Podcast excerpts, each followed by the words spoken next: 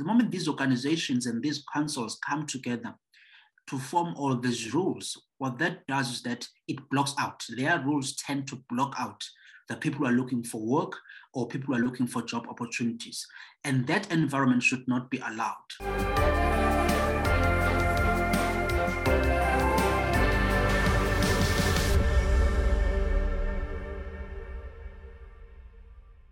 How do we liberate South Africa's economy? Well, here to share some potential solutions is Phumlani Majozi. He is a well known economic and social commentator. Phumlani, welcome to Solutions with David Ansara.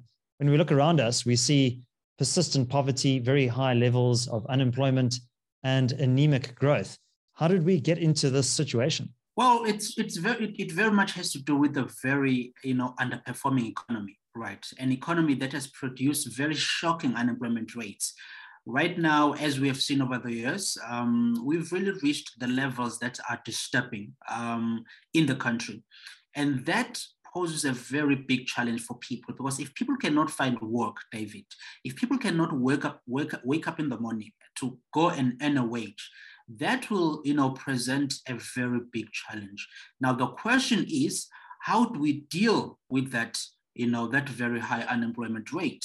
And I do believe that it very much has to do with public policy. If we can get public policy right in the country under this, under this government we have, we can make significant progress. All right. So, in many ways, we are the authors of our own destiny, and the policy choices that we make impact on people's lives, their livelihoods, and their access to opportunity.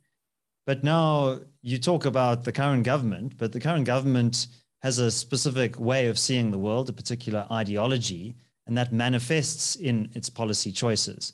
Could you speak to that, please? Yes, it's a troubling uh, trend within the current government uh, that we have, where we basically see um, the big failure, or basically the belief that government has to lead the economy, which is not true. You know, the economy needs to be left in the hands of the private sector. You and I, people who, who you know, create business, who sell and buy in the market. Those, that is the approach we need to take. And our government seems to be, you know, not believing in that, um, or at least to an extent that is required for us to get to say plus 4% economic growth. For example, you know, there is still a refusal um, to basically embark on massive or radical of very much effective privatization in the country. Because we can see how bad uh, the state-owned enterprises are performing. So, and they are consuming a lot of taxpayers' money. This is money that could be used to finance poor people in the country. Yet that money is used to finance underperforming businesses, businesses that are owned by government. Uh, so if, if, if those companies, if, if government could let go of those companies and those com companies are consumed by the private sector, we will see spending being refocused, right? And we are not going to see wasteful uh, expenditure. You look at also, you know, the current minimum wage laws, uh, laws that we have, David. I think they are really undesirable in a country that has basically the highest unemployment rate in the major emerging markets world that is to me is not the right idea we need to you know rather do away with minimum wages so that we give people an opportunity to get in the market to work their way up and earn a higher wage because the more people sit at home that is more destructive than people going to you know at least having a chance to wake up in the morning to go and earn, and a wage even though that wage may be low but they can learn from get gain the skills from there so that they build up to a um, you know to, to to work that pays a higher wage. Uh, so th- I think those those issues are very much troubling. We are also seeing very much increasing uh, government spending um, that is really indebting us all. Um, and this, by the way, this government spending it needs to be financed by taxes, which basically means that somewhere somehow you will need to raise taxes. Um, and the, the, and the raise of taxes in an economy that is underperforming is very destructive. Right. Well, Phumlani, you mentioned minimum wages, and I think one of the big handbrakes on South Africa's economy is our very restrictive uh, labor regulatory framework, which effectively locks millions of people out of the labor market. So, something like the national minimum wage, which was championed by the president, uh, is seen as uh, something of a, the product of a social compact that now business, labor, and uh, government come together and they, uh, you know, form this pact uh, to set wages at a certain level. But what you're effectively saying is that anybody beneath that level who doesn't have the skill uh, to compete uh, in the market, they are disallowed to work. And you know that strikes me as as pretty inhumane. Uh, what are some of the other blockages in in our labor market that that need to be unblocked in order to get more people into regular work? Yes, just one thing also to mention, David, it's that you don't need a minimum wage in South Africa to raise people's incomes. The data is very clear that those who have higher skills, those who have, um, you know, some form of, you know, qualification or educational qualification that is in demand in the market, they are going to make high income. So I have argued, David, that part of addressing this issue, in fact, at the top amongst them, the things that need to be done to address this issue is investment in human capital, right? Education and skills development, so that people can raise their, um, you know, their wages um, because you know they have had um, an improvement in education as well as skills development. And also, I want to mention this, um, um, David, and that is we also, when we deal with the issues of unemployment, we also need to deal with the issues of immigration, the immigration problems that we have in South Africa. The porous borders, right, that we've had under the ANC, um, that have caused significant problems in the country right? So part of that, we also need to we need to and we, we should be pro-immigrants in the country. We need to get as many immigrants as we need in South Africa, right? But that should be controlled because the moment you have an overflow or, an influx of underskilled already people from other African countries, that will also suppress the wages in the country, and that cause can cause also some labor market chaos in the country. So I mean, all those things they they very much have to do with government policy, uh, David. Government needs to address all those things. And also the issue of labor costs. You know, even the World Bank, David, has done studies that shows studies that show South Africa's labor costs are higher compared to other emerging markets, right?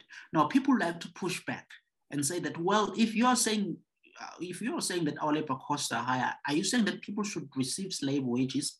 No, nobody should receive slave wages, but people should have a chance to go out in the market to earn both not all way, not all kinds of work, you know, uh, pay uh, what you can call slave wages. Um, no, some some work some works pay more, some they pay less. So people should have an opportunity to build skills, to gain the knowledge, so they can move on to, to the next job. So the issue of labor costs, it needs to be addressed to be addressed in, in, in, our labor market and government needs to needs to look at that so, so that we become a competitive nation uh, in comparison to other emerging markets because we lose ground when it when it comes to competitiveness even the data shows that when it comes to competitiveness south africa has a very much a you know um, a significant uh, problem there all right. So, Phumlani, one of my theories about why the cost of labor is so high is because of the extension of collective bargaining agreements to non parties. So, here we have another example of the social compact at work. Big business, organized labor unions, they come together and agree in a sector specific way what wages they're going to set for their particular industry. So, if it's the steel industry, uh, NUMSA and the big steel associations will come together and, and forge an agreement. But then, even if non parties who are not even participating in these discussions are part of the same industry, they have to apply those wages, those agreements to their own workforces. And that, to me, seems to be a big driver of, of, of why um, the cost of labor is going up, but not necessarily the productivity or the efficiency. Yes, it does. Because I don't think the person who's not a participant should be forced to comply with those rules, right? That have been that have been set by by that group. And also, okay, and, and, and another issue, David, it's that the, the unemployed in those councils um, and you know and and um, and groupings uh, and organizations they are not represented and that troubles me the unemployed people are not on the table to say okay yes, we are setting wages, but then, um, you know, how will this affect us? as those who are unemployed. So you have one group of people basically determine, determining the rules of the market, and those rules will close out or will you know decrease opportunities for those who are unemployed. Unem- the unemployed don't have a voice, and that is troubling to me um, because our unemployment levels they are at a very disturbing levels and for us to make progress in that front we will need to make sure that it's easier for the unemployed to enter the market, right? The moment we, the moment these organizations and these councils come together to form all these rules, what that does is that it blocks out. Their rules tend to block out the people who are looking for work or people who are looking for job opportunities. And that environment should not be allowed. Who should, um, you know, not allow that environment? I think obviously the government is very much can control that. It should control that. Um, but then in South Africa, as we all know, um, government itself is aligned with various interest groups, which again is counterproductive for the rest of, of the country. So Phumlani, you said that government is aligned with various interest groups. What do you mean by that? One clear, um, you know, thing we can see is that we see very much an alliance between um, the government and labor unions, the government being led by the, the, the current governing party, the African National Congress, the ANC, um, we can see that they, they are very much working together.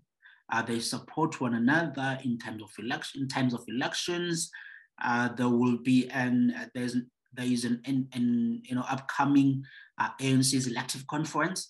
You will see labor unions there being involved. So that to me is troubling, right? Um, that we are seeing that that kind of um, you know um, uh, you know partnership. But it can change. It's just that it would be a, a, long process. It can change because so long as you can have, uh, you know, a governing party that does not really, you know, coordinate or is friends with interest groups, interest groups like labor unions, um, that's where we can see that change. But for now, we are not seeing that and South Africa's uh, uh, South, South Africans are paying the price. Yeah, and I think there's not necessarily a problem with having trade unions. In fact, trade unions are very important actors in civil society for kind of collective interests of, of workers. Uh, but what I think is the problem is the political economy uh, issue that you raised here, that that the interests of the organized unions and the government are combined, and then they often act in concert. Um, and you know that creates all sorts of distortions in terms of policy. But I just wanted to come back to your earlier comment about immigration, Phumlani. Um, so just to clarify what you're saying, that you know, South Africa obviously has these very porous borders, um, but that we need to attract the right kinds of skills. Uh, the and that might mean being open to immigration. So having, uh, I, I suppose one could say, high walls but open doors that you control the sovereignty of the country, who's coming in and out, but but you're open to the skills that you need. I mean, a counter argument to that would be, how does government determine who are the the highly skilled and who are the less skilled? Uh, you know, that seems to perhaps introduce a lot more bureaucracy and and decision making power into the hands of government again. Well, some things will need to be done by government. Uh, the army is usually, uh, you know, controlled by the government. Um, the justice system, it has to be there and it's controlled by government, the courts and so on. So of course, I'm not an anarchist. I'm not saying that there should be no government. I will never support that and I don't support that. There are specific basic functions that need to be, that, that need to be performed by government. And one of them is also the control of borders. Will it cost money? Yes, it, it will cost some sort of money. Um, um, will it have some sort of you know, uh, bureaucracy? Yes, there will be that uh, that bureaucracy. Um, the, the, the, question is, uh, in how much can we make it as less costly as possible? That should be the goal, right? In other words, our visa process should be easy, right? We should create the systems and an environment where we can say, okay, here's David. David is from this country, and therefore he has these skills, and know, we quickly let the person in. We don't have to make have a long sort of lengthy process that is costly. We should make it easy for people to come into this country in the right way. Um, and also make sure that uh, you know we do have the mechanisms to ensure that um, our borders remain, remain strong um, that we don't just allow anybody who's here illegally. I think that's that's very important. Um, that we that will cost money again, David. That will cost money. But the question is, how can we make it as less corrupt and as less bureaucratic as, as, as possible? For me, I think that's very important because at the end of the day, we are a country. We need to be a country. Um, I'm not one of those people who believe that Africa is, is ready for the borderless world, that there should be no borders in Africa. I don't believe in that. We are not ready for that. Um, there perhaps will be a point where, where we are ready, but at this point we are not. So it's an issue that our government needs to get, needs, needs to get right. And the, our, our, our current rulers, or the governing party, I should say, just over the past 25 years of our democracy, they've struggled. In fact, they've failed to get this, this, this issue right. And as a, as a result, we are seeing many wrong things popping up in the country that should have been dealt with, and they've failed to deal, to deal with those things. You find that even the way they respond today, they are responding incorrectly. So we need to have the, the right policies there. Building a country is not easy. It requires sacrifice and it requires people who are determined and hard at work, who believe in the ideas that will make the country forward. Um, so for me, I think that's very important, David. Those things are very important to take into account. And do you think there's an element of blaming foreigners or others for our own self-inflicted problems? And I mean, I remember once listening to the radio, and there was a lot of heated debate around foreign spaza shop owners. And one of the South African spaza shop owners called in to complain, and he said, "Well, you know, it's so unfair. These Somali uh, shop owners." They get up and open their store at 5 a.m. We only open our store at 6 a.m. And my thought when I heard that was, well, why didn't you open your store at 5 a.m. as well and compete? So, do you think that we have the right attitude in terms of our approach to competition, uh, that drive and hard work that you spoke of? And how, how can we kindle that in our, in our society? You see, the, the fact that we blame immigrants for everything, um, the idea of blaming immigrants, that's very wrong to me. I, I think we, we, we shouldn't do that, blame immigrants. Uh, we must we must we must compete we must learn to be a competitive society and we are not even our government is not a competitive government it's a government that does not believe in competition david because if if if, if they did believe in competition then they would take into account that we are ranked right, you know, amongst the bottom countries when it comes to competitiveness in this country. So we don't know what is what competition is, and we have we have no you know frameworks and structures to advance our competitiveness. We don't have that. So the idea that we can blame immigrants, to me, I think that is wrong. Um, for of course, we have to complain that um, our borders are porous, right?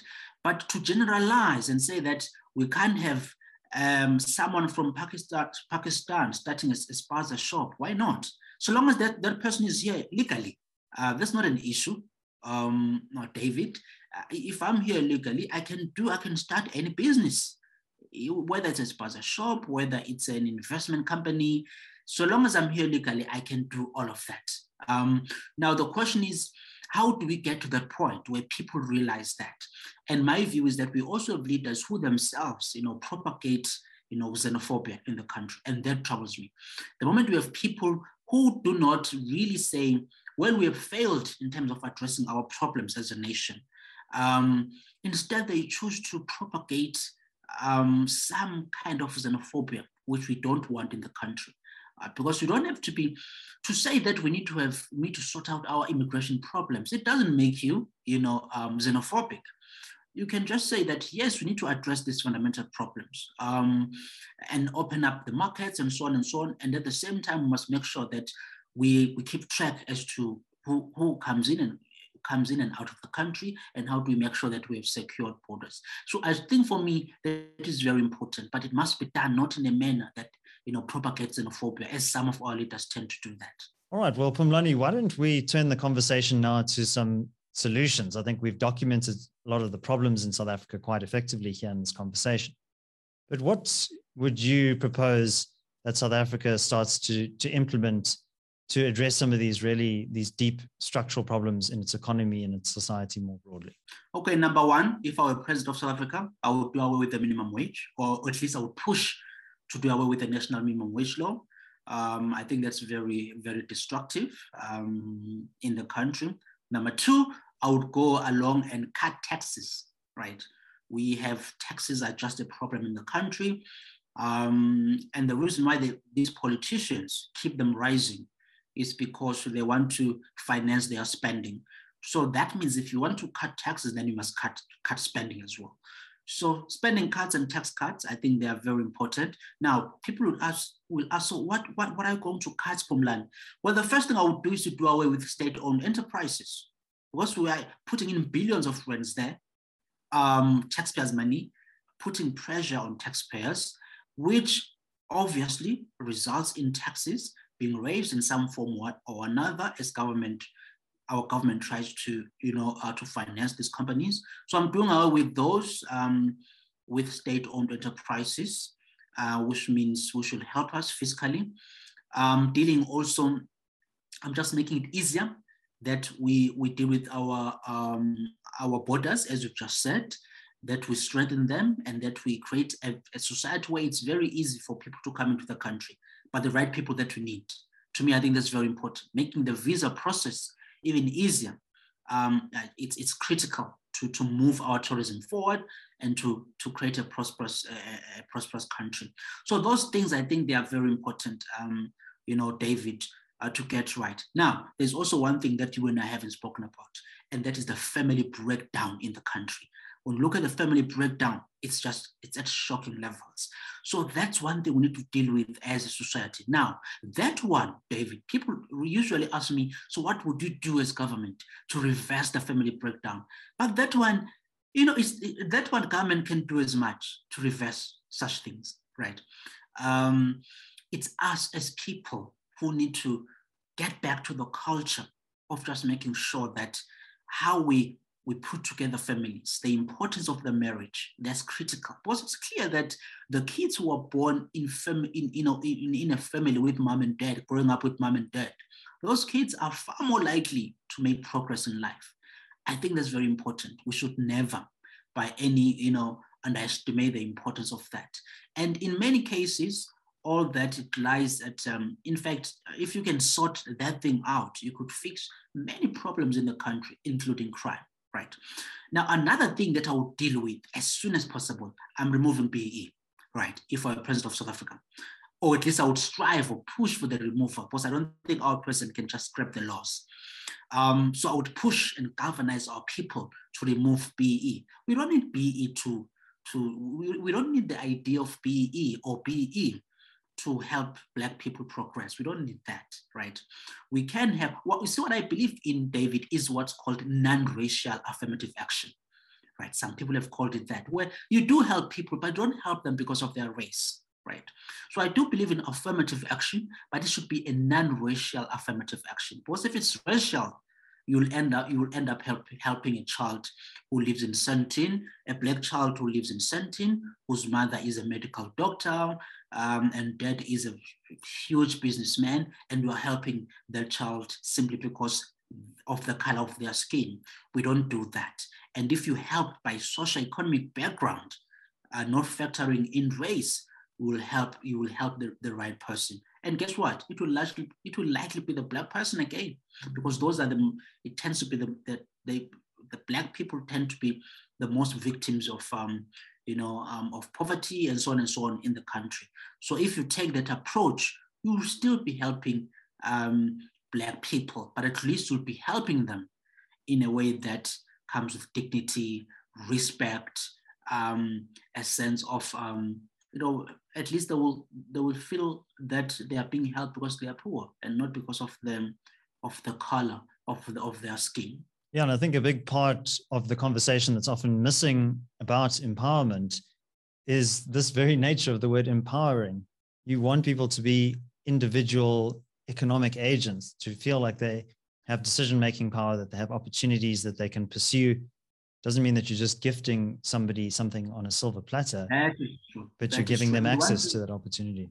Exactly. And one thing also, um, uh, David, um, our government ought to have a goal to slash down social crimes. That should be the long term goal, right? That, okay, here's our target plan. uh, here's our plan. Uh, here are our target dates. Here's the here's what we we, we want to do um, to reduce the number of social grants recipients. That should be the goal. That should be the long-term goal.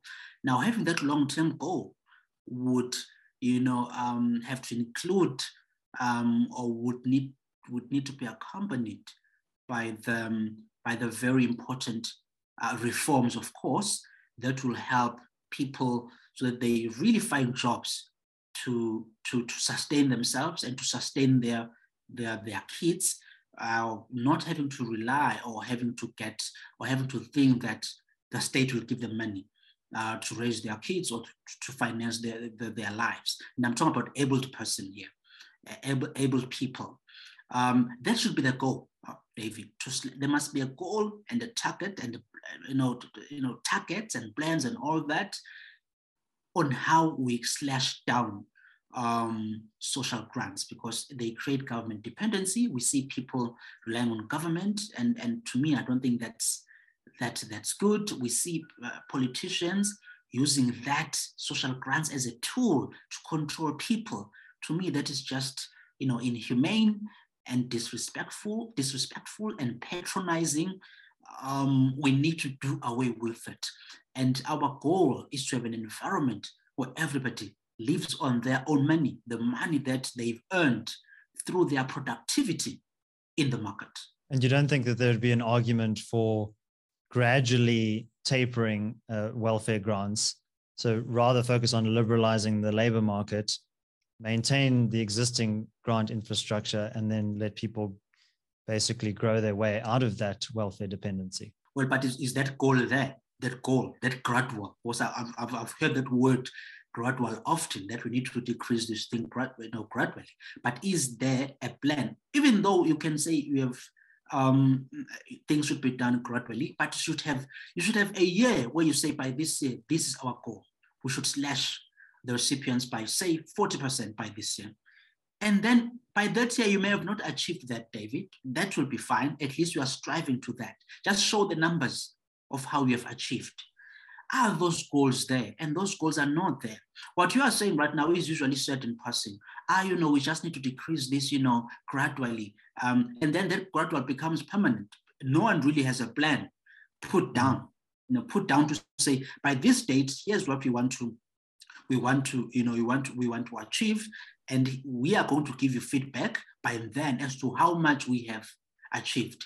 Rather, David, we are seeing celebration, you know, celebrations of social grants. I don't think that that should be celebrated. It troubles me that the ruling party celebrates and sees this as achievement, which means that then those plans, uh, those long-term plans and target, target dates and so on, we're not going to see them, uh, David. Um, because really they see this as an achievement. And that to me is troubling. And I think what is quite interesting, though, about the welfare system is that, as Tony Leon mentioned on this podcast, it is actually distributed in a non racial way. So, getting back to your point around alternatives to BE, is that we, we do have some models uh, of non racial welfare provision in the country. Um, you, just getting back to your point about non racialism and empowerment, uh, why do you think that uh, the, these racial arguments hold uh, such uh, emotional valence for, for so many people in our country's politics? And how do we get out of this uh, kind of racial binary mode that we're currently stuck in? The, the, the people who are driving that, that narrative um, are very much politicians. They are very good at dividing us, uh, at creating the false narrative that what matters to, to, to, to, to, to the average South African is race, you know, or racism is an issue. Now, the surveys that have been done, they don't show that people, they rank at the top unemployment, you know, security, the crime problem, uh, corruption, service delivery. Those are things that people mention at the top. The surveys that have been done, really, you don't see racism in those surveys. Yet politicians make it as if it's um, it's something you can see even the way the way they campaign that they, they, they think that at the core of our problems really we have racial you know um, racial issues uh, which is very much wrong. Uh, but and and the, but then one thing to say is that the, the, the race narrative still dominates in our politics, right? Um, and therefore, that is why I always say that the moment you enter into politics, you want to contest in elections, or you become a politician, you will need to factor in the fact that that racial narrative is there in the country. And the question is how to how can you counter it in a you know in a rational manner, in a rational approach, so that you don't worsen um, you know or try to divide the country. Um, and, and, I think for me, that's very important as to how you do it. You see, there's nothing wrong, David. If I were if I were a politician and I campaign that that you know, there's still a gap um, um, between, um, for example, um, the racial groups in the country. That is fine. You can raise that because the data does show that. But then you should propose, you can't propose BEE as the way to resolve that issue, right? If you're a politician, you can acknowledge that, that's fine. If you see it as an issue that we have racial racial inequality, that's fine. In politics, you can acknowledge that, but then your proposals should not say we need BEE, because BEE won't resolve that. We've seen that it won't work. Your proposal should not be that we need minimum wage laws. Laws. No, that should not be your proposal. You shouldn't propose more regulations. No, you shouldn't do that, right? Rather open up the market uh, so that you give people the opportunity, you know, to thrive. Invest in human capital, skills development, and so on. Because those who are left behind, they're left behind because they don't have the best um, you know, um, skills and education and so on that makes them competitive in the market. So if you can sort of focus on that, uh, you are going to, you know, raise the standards of, of living for many people in the country. And I think our leaders get it wrong. They always want to stoke, you know, um, you know, racial divisions, um, people being emotional over race, whereas uh, practically speaking, people really um, you know, race and racism, it's not really the fundamental, um, you know, uh, problem or one of the problems that they face in their communities. Yeah, I think most uh, people in underprivileged communities are just trying to get by. They're trying to earn an income, trying to protect their families. Uh, what do you think is driving South Africa's very high levels of crime? Because if you look at other countries, I mean, I've visited India, spent a bit of time there very high levels of poverty when I was in 2007. That's greatly reduced, by the way, uh, since then. But you didn't really seem to have the same levels of violent crime. Uh, you can think of a country like Malawi, for example, that's much poorer than South Africa, but they don't have the very high levels of crime that we have, at least that's uh, as far as I know. So, what's the factor there? Why, why, do we have such high levels of crime? Well, you know, um, the it, this has nothing to do with poverty. And I like your opening because you've just laid out a fundamental fallacy where people say that the cause of this um, uh, of this uh, shocking crime rate that we have, it's um, it's poverty. I'm glad you've mentioned that. It's it's it's got nothing it's nothing to do with poverty, right? Now, I'm I'm I'm, I'm very much I'm one of those people who who argue that the way which means I'm on the side of Thomas Sowell. I think you and I know that I know that economist David. Um, Thomas Sowell says that the way to address crime, the shocking crime, is to have a very effective justice system, right? You need an effective justice system. Um, we need to be tough on crime, and I do believe in that stance. That we need to be tough on criminality.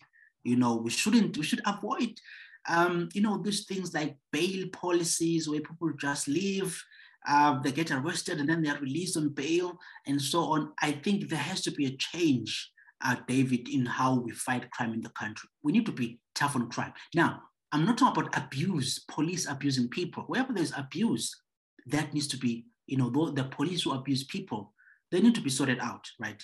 They need to be, they need to be um, to, to be held to account. I'm not talking about abuse, but I'm talking about the tough response to crime. I think we need that. To reduce crime, we need to be tough on it. Now, the other guys on the left, they tend to blame, they say, well, if we can have, the reason why we have shocking rates of crime is because there are no sufficient incomes and people don't have sufficient incomes. We need to get them jobs. David, the murder rate, the fact that we have, I think last time I checked, uh, you will correct me if you are aware of the statistics. Last time I checked, um, almost about 500 people are murdered per week in South Africa. The daily murder rate, it's at a shocking level, right? Tell me, David, are you going to really kill people just because you're poor? If you want a cell phone, why don't you take it and go away? Right. If you want whatever you want, take it and leave, David. You don't have to murder and shoot the people, the person to death. Why, why, why are you killing them? So, I mean, it, there's no, we need to have a system that is accountable, right? Um, um, and, and also another root cause as well um, that we need to look, and this is also another long-term issue as well, um, uh, David, the absence, the absence of fathers in homes. The global research around the world has clearly shown that criminals, most criminals really, it's people who never grew up with their parents, I mean with their father. And that is problematic, right? Um, so, and we also need to, the, the family breakdown contributes to rising, you know, um, uh, crime or contributes to crime um, in a very big, in a very big extent. So we need to address the issues of the family breakdown as well as people, um, so that we have, you know, um, we, we, we sort things out as a nation over, over the long term. So, I mean, for me, I, I really don't buy this thing that we should blame poverty. That, for example, I was hijacked last December, that I must, I must say those people were poor.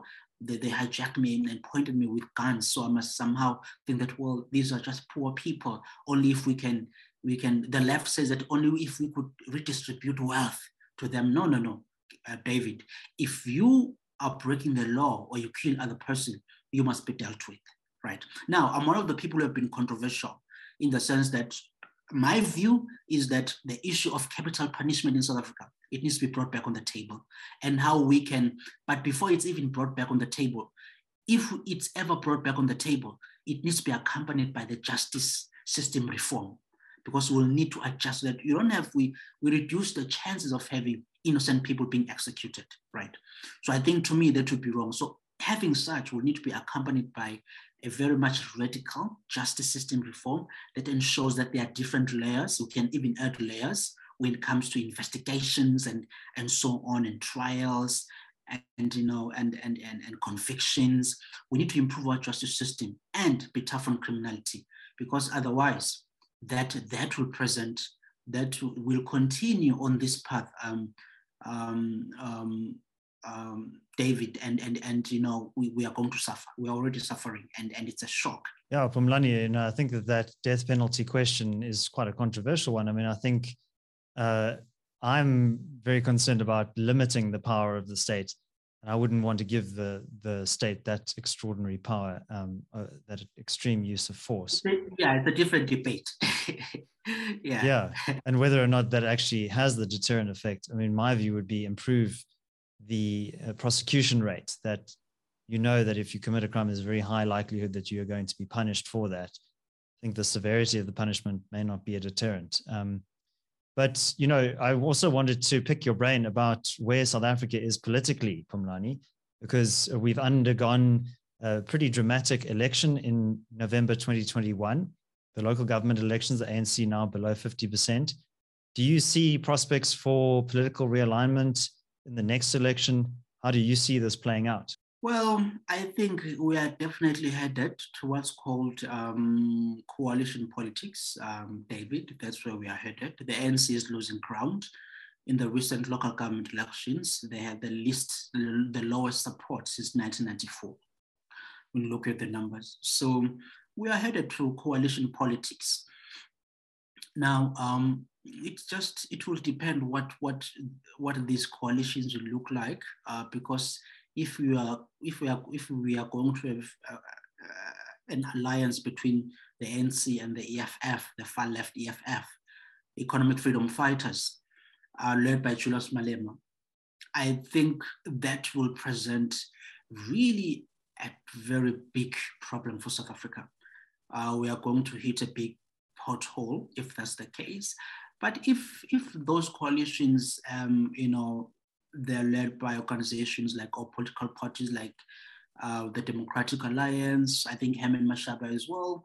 um, whom I like. I think he he he's right on on the, on some of the many fundamental uh, issues and other sort of right center, right and right center organizations. If we have coalitions that are led by those parties that are right center and the right, I think South Africa will be better off. But if the coalitions that we have are led by, um, you know, uh, people who are either left, uh, who have left and far left, that should be quite problematic. So there are those scenarios. But we are headed to coalition politics. Um, and um, I'm, I'm not sure what will this mean, David? But uh, all I know is that if it's right, right center, that would be that would be better for South Africa. If it's the other side, it, it, it, will not be it will not be good. So we'll just need to wait and see in 2024, but no doubt that the ANC is losing ground. It's, it is in decline, and I'm saying good. It should be in decline, um, but it's also we also it's also good to see the right center right you know, parties also gaining ground, as we saw in the in the last you know local government elections, because they will challenge the left, which would be good. Now, some people say, David, you know, those coalitions will sort of present a stalemate, right, where things are not being done because there'll be a stalemate. Coalitions not really coming into into um, into, into final decisions on policy implementation and so on. But I, I still argue that if, if it's a right, right center kind of led coalitions and so on, pragmatism will take shape, right? Well, that's where we are going to see um, the ideas that actually we government doesn't have to own businesses are being factored into account that we need to deal with the problems of regulations and so on speedily. I think where we are going to see that if the coalitions we have are right and right center. Um, but the possibility of right, right center, I think to me, it, the probability of having those is quite lower than the left and, then and, and, and, and the left guys taking over, which makes me predict that we are still going to face the worst times in South Africa. So, if you were faced with a situation in 2024 where the ANC had reduced its majority and were tempted by an, an EFF coalition, and the DA had to say, well, in order to prevent this outcome, we will go in with the ANC. Do you think that that would be a wise thing for the DA to do? I have my reservations, but what do you think? Listening, listening to John, John Steenhuisen, the leader of the DA, he seems to think that they will, they will do, they, they, may, they will consider doing that, and that they may do that. They may go into a coalition with the ANC in 2024 or beyond. I don't know. And, and his view is that uh, it's just because he, at least that's what I heard him saying, that he sees Ramaphosa as a reformer, right?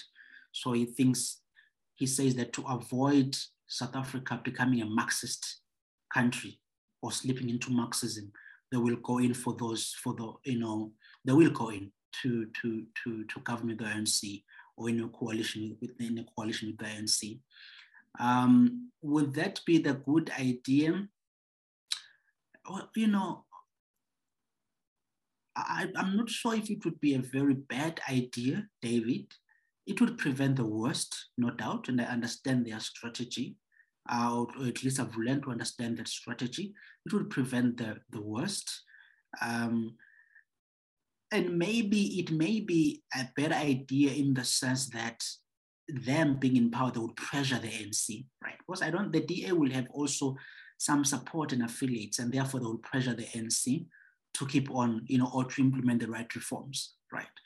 Um, then to, for them to sit back and let the country collapse completely in the hope that when it's it's entirely collapsed, that you know they will have a chance to take over the country. It may be difficult to convince SA voters um, even in those circumstances, to vote for DA. They seem to be rather choosing to stay at home, David, which is troubling. People are choosing to stay at home than to go to vote. Um, so for me, I've learned to kind of understand what would be the motive for the DA. They would be saying, well, we are doing this to avoid the worst that would come if the ANC and the EFF, you know, they are the leaders in the country. And I think I do understand that with that perspective. So, Phumlani, as we close this conversation, I think something that I've observed in your writing and in your public commentary is this theme of personal freedom, but also personal responsibility, which I think is a very important thing to emphasize and which we've covered here today. But mm. just as a closing remark from you, what would you say is the importance of taking personal responsibility in your life and in your community? You see, you and I, David, have over the past 45 minutes or so, uh, or an hour, we have been talking about um, government policy, what this government can do to improve the economy, you know, to have a, a country with less crime, a country with, you know, that can control, you know, immigration and so on and so on. All, all, all, the, all, all the stuff you and I have been talking about, it's all what government should do, right? But then here's the thing, David, even if our government would have the best policies in the world and so on and so on, and they do all the things that you and I have been talking about, if there is no personal responsibility so that we as people, we pursue education intensely, that we save and invest, right? That we choose to rather wait until really we can afford to have children. Um, and if we don't work hard, have the strong work ethic, um, and if we don't see marriage in our lives at some point as something that can that is good for, for our families and society, if we don't see all those things, David, they have to do with personal responsibility. If we don't do those things, no matter how best government policies can be, we're not going to benefit much, right?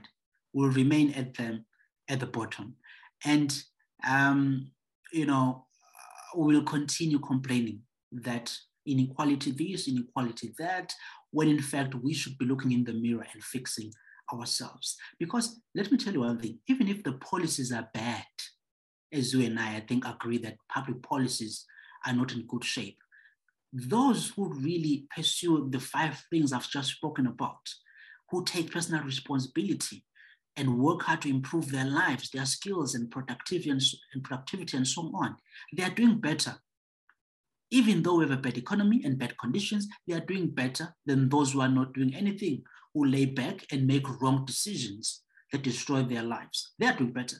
So at the end of the day, I think the emphasis really, and what in fact, what I always emphasize is personal responsibility, because how bad our political leaders can be or policymakers, at least we can be not too worse, you know, we can make things a little bit better by personal responsibility. Phumlani Majozi, thank you very much for joining me on the podcast. Great, sir. It's great to talk to you, and I hope we will talk again sometime in the future. If you enjoyed this conversation and you're watching on YouTube, please do hit that like button and also subscribe to the channel if you haven't done so already. Also, I'd be hugely grateful if you could comment down below. Also, if you are listening on your preferred podcast platform, why don't you subscribe to the show? Also, share it with your friends or family who might find it of interest. My name is David Ansara. This is the Solutions Podcast. Until next time, take care.